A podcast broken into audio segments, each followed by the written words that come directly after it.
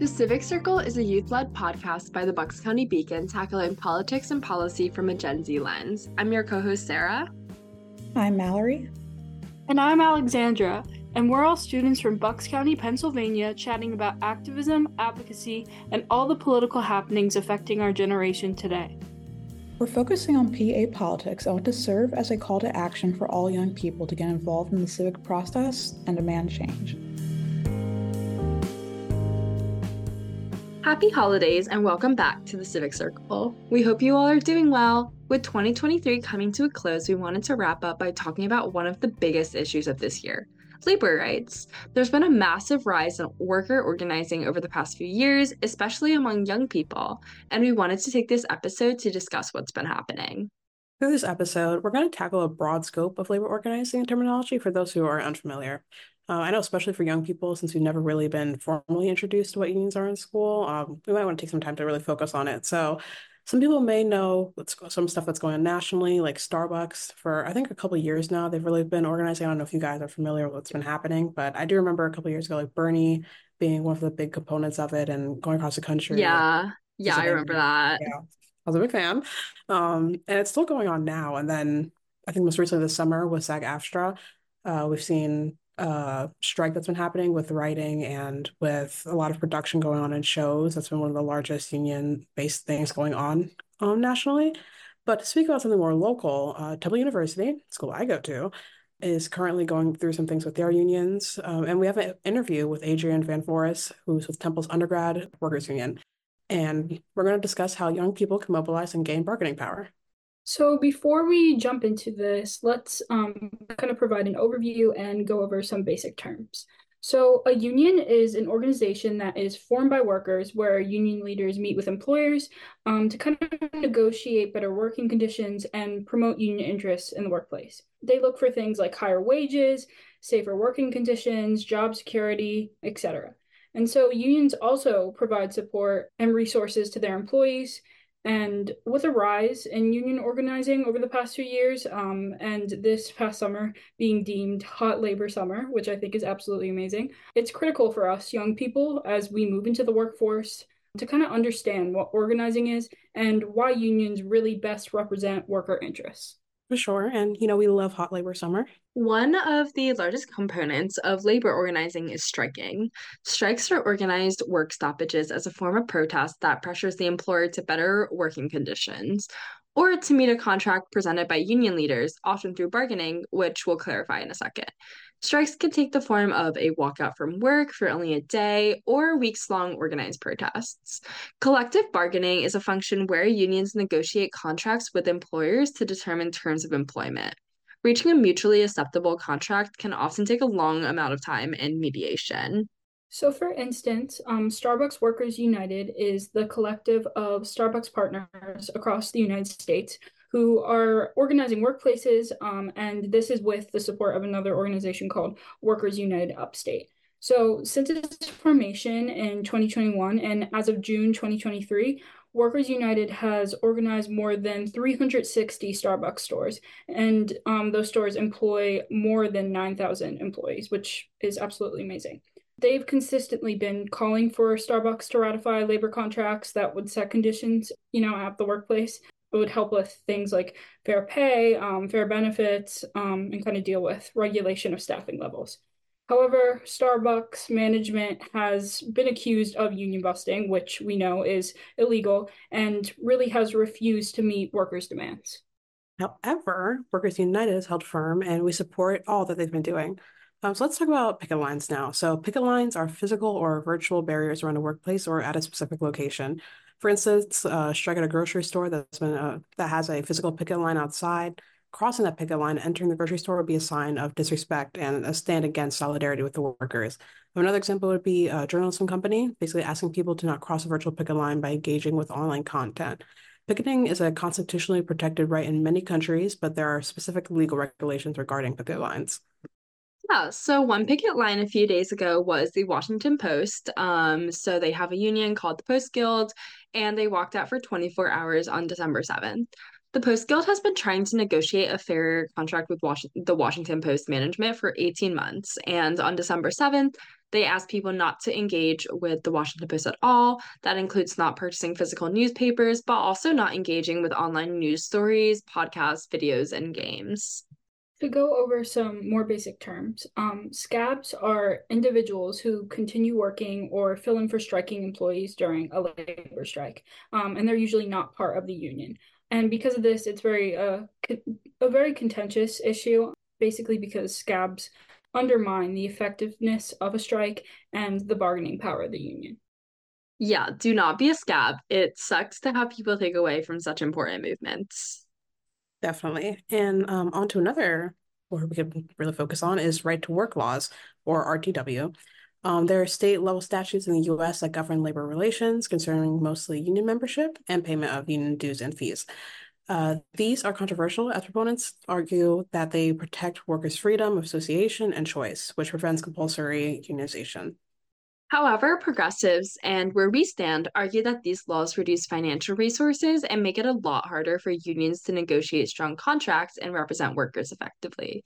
We saw Michigan repeal right-to-work legislation earlier this year, which was a huge win, and it was the first state in decades to do that.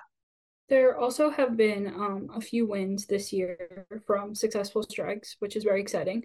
For instance, SAG-AFTRA is a union of 160K professional actors, dancers, DJs, writers, program hosts, singers, really all different type of entertainers in the industry. They were founded in 2012, and their goal was basically raising the industry standards, making sure that they had fair residuals.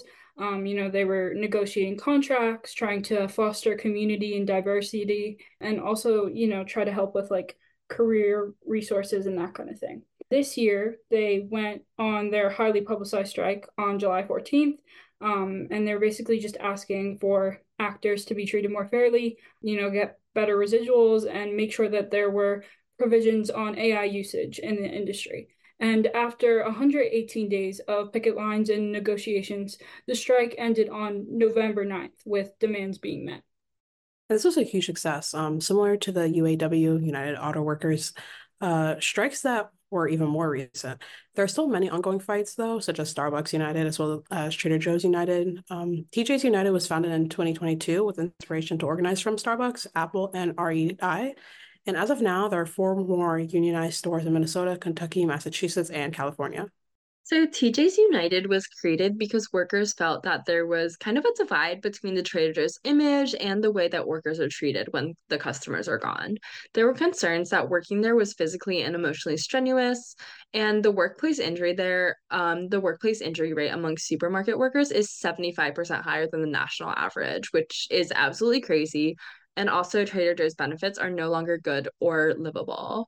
People used to only need to work 20 hours a week there for healthcare coverage and had 15% of earnings go into retirement, but this is no longer the case. Yeah, unfortunately, workers now must be in the clock 28 hours a week to qualify for healthcare coverage, and they no longer get anything put into retirement whatsoever. It's not based on hours or anything. Longtime employees may even make less than new ones, which is absolutely crazy to me. And TJ's United is looking to secure fair treatment, which is basically includes safe working conditions, good benefits/coverage, a reasonable wage, and especially no more union busting. And this is incredibly stressful. I mean, all power to the workers associated with Trader Joe's United who are keeping this movement going. And now briefly, before we move into our interview, let's chat about Temple, which is where I go to school now, and that's been known for its labor organizing. It's teachers union, grad students, and undergraduate students. So Temple's teacher union is known as the Temple Association of University Professionals, or I think it's pronounced TALP, ? It's been certified as the official bargaining agent by the Pennsylvania Labor Relations Board since July 1973, so it's been around for a while. Since then, TALP has negotiated 11 collective bargaining agreements with Temple's administration. That includes salaries, merit pay, benefits, retirement, working conditions, and just general working rights. TALP's contract guarantees faculty participation in formulating university educational policy. It also sets standards and procedures governing tenure and promotion. It does other things like allocating paid leaves for research and study for tenured and untenured faculty, and it helps provide a strong grievance procedure. However, the union's current agreement expired on Sunday, October 15th, and the move to the negotiating table comes after Taupe declined the university's offer of an 18-month extension to the current agreement. Yeah, so the 18-month extension proposed by Temple would have provided Taupe members with guaranteed salary increases effective July 1st in 2023 and kept benefits constant. This extension was offered by the university so that both parties could focus on critical and mutually identified issues while still providing Taupe members with an immediate raise. The union stated that they would provide a counterproposal but did not do so before rejecting the extension. From the university's perspective, one of the key factors that will play a role in the negotiations is Temple's operating budget, which is driven almost entirely by tuition revenue. Since the fiscal year of 2021, Temple has reduced expenses by $170 million, with an average cut of more than $42 million per year. This has largely been done by reducing administrative budgets, which includes those in schools and colleges, eliminating vacant positions, and holding certain non-bargaining salaries flat. Right now, Temple's budget is facing the additional stress of an uncertain Commonwealth appropriation, together with inflation and a decrease in enrollment. As a result of those factors, they began this current fiscal year with a projected $90 million budget deficit, and has since reduced that shortfall by 2/3, due largely to the elimination of about 140 administrative staff vacancies. Therefore, there have been a lot of concerns about job security within Taupe. And the union is asking Temple for wage increases, but has not publicly disclosed the request amounts. It also wants an array of new benefits, including 15 sick days for all employees covered by the contract, and bereavement leave that lasts up to 10 days, depending on the employee's relationship with the deceased. The union also wants more bereavement time for employees who need to travel internationally. Additionally, Taupe is asking for a new harassment protections enrollment in SEPTA Keys Advantage program, which provides employees with monthly transportation passes, which, living in Philly, we know how important that is, and access to designated lactation spaces in all campus buildings. So Taupe ratified its current contract in 2019. It included annual 3% raises, new healthcare benefits, and changed how student evaluations of professors are used. Now, as Mallory just mentioned, the union wants greater job security for university staff. Taupe President Jeffrey Doshna said that 19 full-time employees lost their jobs last year and others received shorter contracts. On Tuesday, October 10th, Taupe actually held a peaceful protest to kind of like demand their changes be met. But unfortunately, the status of the current contract is unknown. And also on Temple's campus is the Temple University's Graduate Students Association, or TUGSA. Hope I'm saying that right. And in early 2023, a highly publicized series of events happened. TUGSA hosted a 6-week-long strike in response to unfair pay and treatment of the grad workers. And this ended up being very successful. The new agreement, which the union called the most robust in its history, will be in effect until 2026. Members of TUGSA voted 344-8 to approve the university's March offer. This new contract will raise minimum pay for graduate student workers to $24,000 effective immediately and $27,000 by 2026. The prior month's rejected agreements would have raised pay to less than $24,000 total.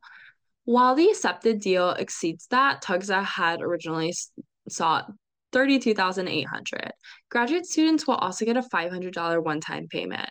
The prior month's rejected agreement would have provided $1,000.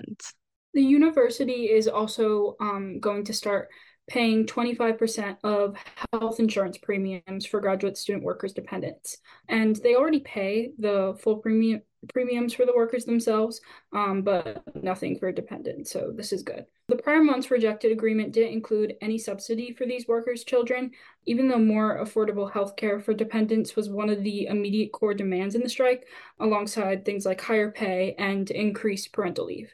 Graduate student workers will also receive, among other things, I think 21 paid days of parental leave, up from 5 in the current contract.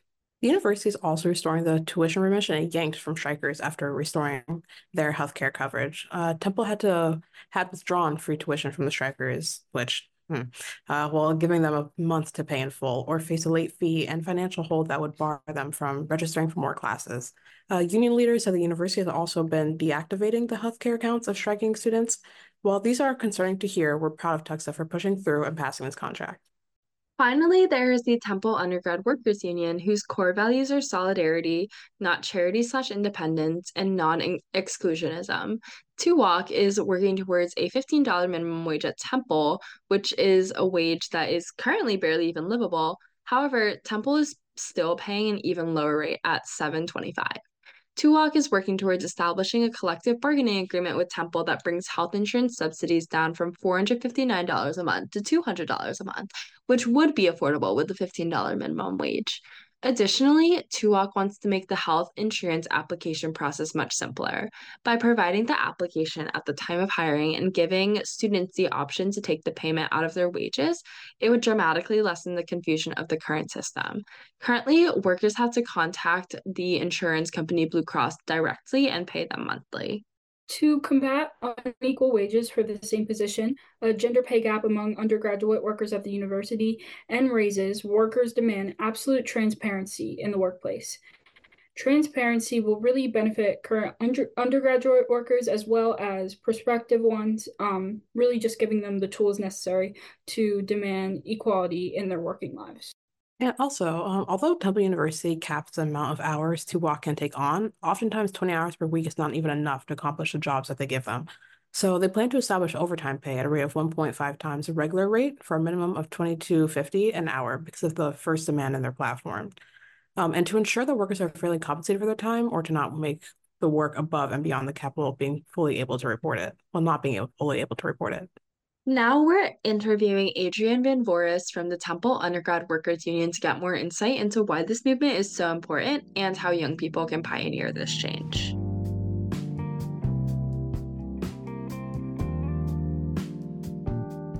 Hi, Adrien. Thank you so much for taking the time to hop onto the Civic Circle today. Would you just mind introducing yourself and your role with the Temple Undergrad Workers Union today? Of course. My name is Adrien, and we don't actually have roles at the Temple Undergraduate Workers Union. We kind of do committees that we jump on and off of as people have time, but I'm on the steering committee, which is the main top organizing group. I've been involved since it was founded a year ago, though I was much less involved at that point. Yeah, that's basically it. Sounds good. So when we're talking about the undergrad union, what is the main mission of it and what kind of impact do you hope to make? So Temple is made up of 11 unions, meaning that almost every employee who is not an undergraduate or upper level administration can join a union. But there are 4,000 student workers and we don't have access to one. I'm not as worried about the upper administration not having one personally, but without student workers, no part of Temple University functions. Not the dorms, the library, the offices, the classes. And we did some basic polling, got out to a couple hundred students and found that most of those people make $10 an hour or less. And as we're turning more to stipend-based, more of those people are getting well below minimum wage if you add up their hours. No healthcare, no benefits, no guaranteed continual jobs, and incredibly little transparency in the job application process. So right now we don't have a union yet because you need to have a certain amount of people involved first, either a wall-to-wall union or pretty good penetration in one workplace. So we're getting to that point right now. And then hopefully we can become a legal union after that. That's really interesting to hear and really awesome to hear about all the work that you're doing. How has the work of TALP and TUGSA guided you with organizing with the Undergrad Workers Union? Yeah, so I learned recently that they prefer TAUP, which is interesting. I did not know that before, but TAUP and TUGSA, we are pretty intimately involved with. TUGSA had a major strike last semester, and we were pretty involved in getting the undergrads organized there. but it's been just amazing, the level of solidarity and support that TAUP and TUGSA have offered us. If it wasn't for especially members of TUGSA, TUOC would not exist, like absolutely no chance. But on that strike in the spring, there were 700 teaching and research assistants that went on strike for a full 6 weeks. And in that time, Temple threatened to do things like cut their health insurance and hired hundreds of underqualified scabs. And when TUGSA won, getting an $8,000 raise, cheaper health care, better leave, that was fantastic. But all of the members of TUGSA that I knew, they weren't doing it for their benefit. When you talk to them, especially the higher level leadership, they're doing it for future Temple grad students so that they can support themselves and their families. With such a high turnover rate in grad unions, you very rarely see the work that you're doing come to fruition. It's always years down the road. It's always for people that come later. I find that especially inspiring because in undergrad, that turnover rate is even more difficult. A lot of people don't even get student worker jobs until their second year. And by then they have to get involved. Then they have to try to organize. And by the time you've done anything at all, you're gone. But seeing TUGSA especially having that motivation for the future is very useful in our movement too. Exactly. I think that's probably one of the most admirable parts of the movement is working towards the future. And so to ask you a question, how's your perception or opinion of institutions of higher education evolved since getting involved with TUOC? It's easy to be disillusioned by any movement. I'm sure you hear that all the time talking to activists. It feels like you never get a win. And even when you do, it's not enough. But I would say that academia being in a continual state of crisis for the last 15 years doesn't make that easier. It feels like not only is the labor movement facing all these barriers, but the industry itself is. And I certainly have less rosy ideas about the inherent goodness of institutions of education than I did a few years ago. But what I found is that I still love the people in those institutions. And maybe it's because I'm one of those freaks who thinks that school is just the best thing ever. Give me more essays. But I think there's something so beautiful about undergrads and grad students and professors and librarians who spend all of their time trying to understand things on a theoretical level and who can be such ideologues, still wanting to get organized, still wanting to get their hands dirty, still wanting to compromise and work with other people. I think people would be surprised that those types of individuals are creating this hotbed for tangible and important organizing. But it's there. And once you're involved in it, it's wonderful to see. So it's been a bit of an up and down in terms of how I view higher education, but I've always viewed the people in it as the molten core. And I think that's what I need to focus on to keep going. Yeah, for sure. And that's a really, really insightful answer. Speaking about your view on higher education, do you or TUOC have any opinions on what Temple should do for the search for the next president? I think everyone has opinions. We've been through a lot. What is it? 3 presidents in a year and a half? I think that's what we're at. And looking for a 4th. But it was so obviously upsetting for many reasons, but incredibly upsetting when Joanne Epps died. Obviously because it was tragic, but also because she was such an incredible fit. I know she was interim, but she was exactly what we were looking for. Someone established, someone who knows education and is willing to work with people, and worked her way up by having personal relationships with other educators. It's so tiring dealing with upper administration that treat the university as just a pool of money to invest in rather than students and employees that need and deserve care. And with TAUP, I keep wanting to say TAUP, with TAUP negotiations ramping up, we also need someone who's aware of who professors and librarians are, and that their profession's worth valuing, that they're not something that can be thrown away. I hope we get someone who's willing to at least come to any future negotiation tables, because we haven't had that for a while. I agree. I mean, as a Temple student, I am a little worried and scared of what our next president could be like. Of course, I want someone who values education. But for you, a part of this movement, why is it so important for you to be a part of it? This is a little embarrassing, but at first, it was just something to do. I had a few friends in it. I didn't feel like I'd found the place for me at school. So much of my time was like, I mean, I had friends, but it wasn't like through an organization. So it was school and work, and that's about it. But I joined TUOC as an alternative to all of those things I was already doing. The instant I was here and hearing other people's stories and noticing the similarities in my own, I could not leave. I want to talk a little bit about one of the jobs that I have. I'm not going to give too many details because that might not go well, but I teach a class on campus, and it's basically TA. I do all of the grading. I teach every class, all the PowerPoints, figuring out all of the planning. I teach the class. I did this last fall and this fall. And last fall, I made $10 an hour for 5 hours a week.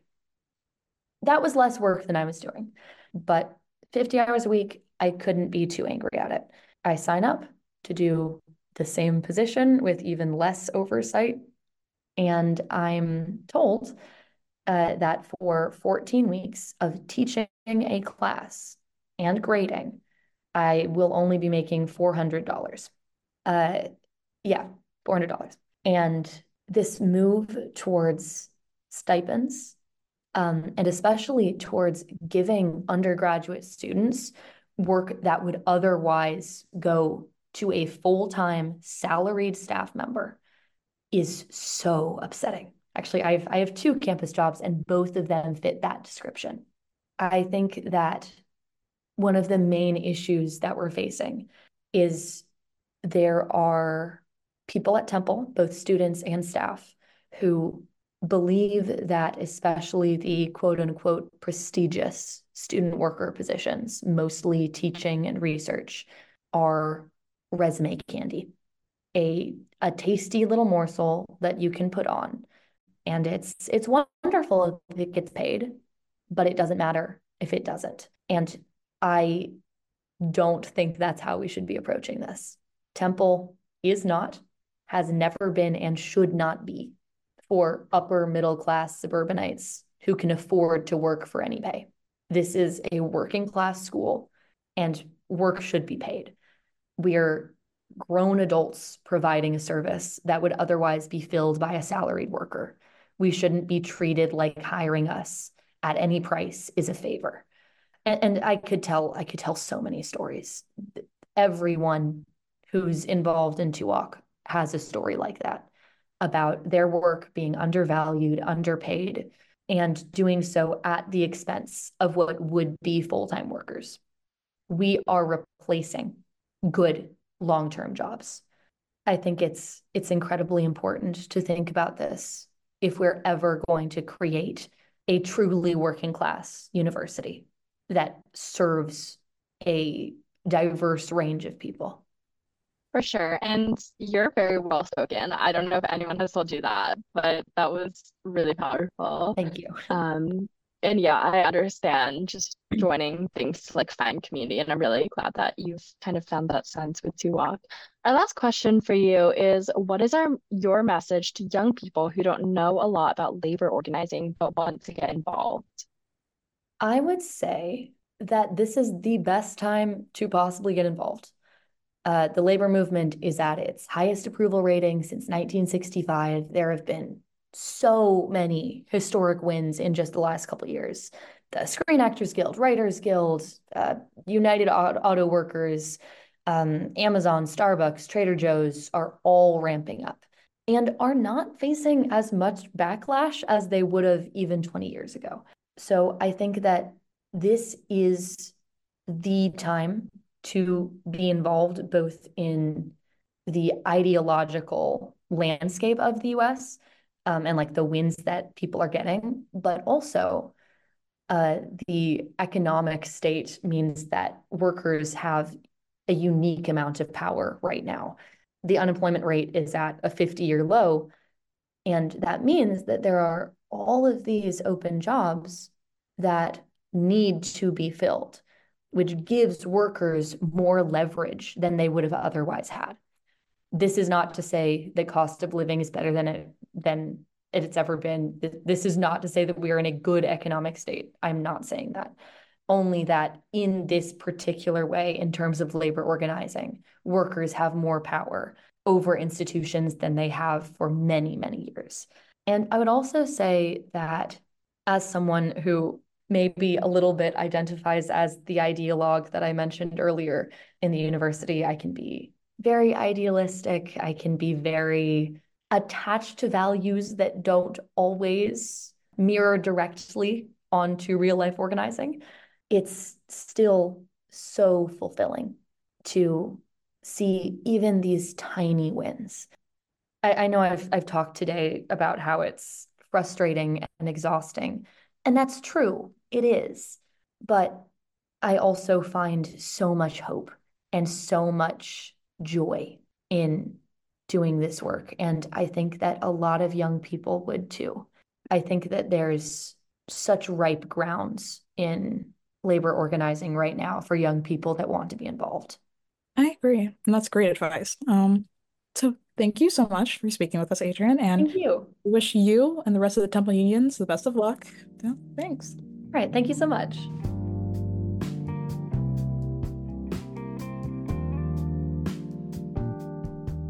Thank you so much to Adrien for taking the time to hop on the Civic Circle and to empower young people to make a change. Your voice is so important, and we wish the Temple Undergrad Workers Union great success in their organizing. We hope 2024 is a year of success for unions and organizers worldwide. Power to the people, and we'll see you next year.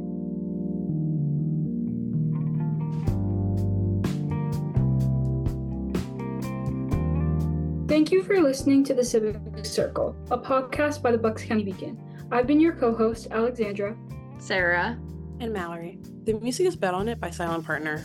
For more progressive insight and analysis on Bucks County, Pennsylvania, go to www.buckscountybeacon.com. If you enjoyed this episode, don't forget to rate us and leave a review. Subscribe to get updates on our next episodes. Follow @BucksCoBeacon on Twitter for updates.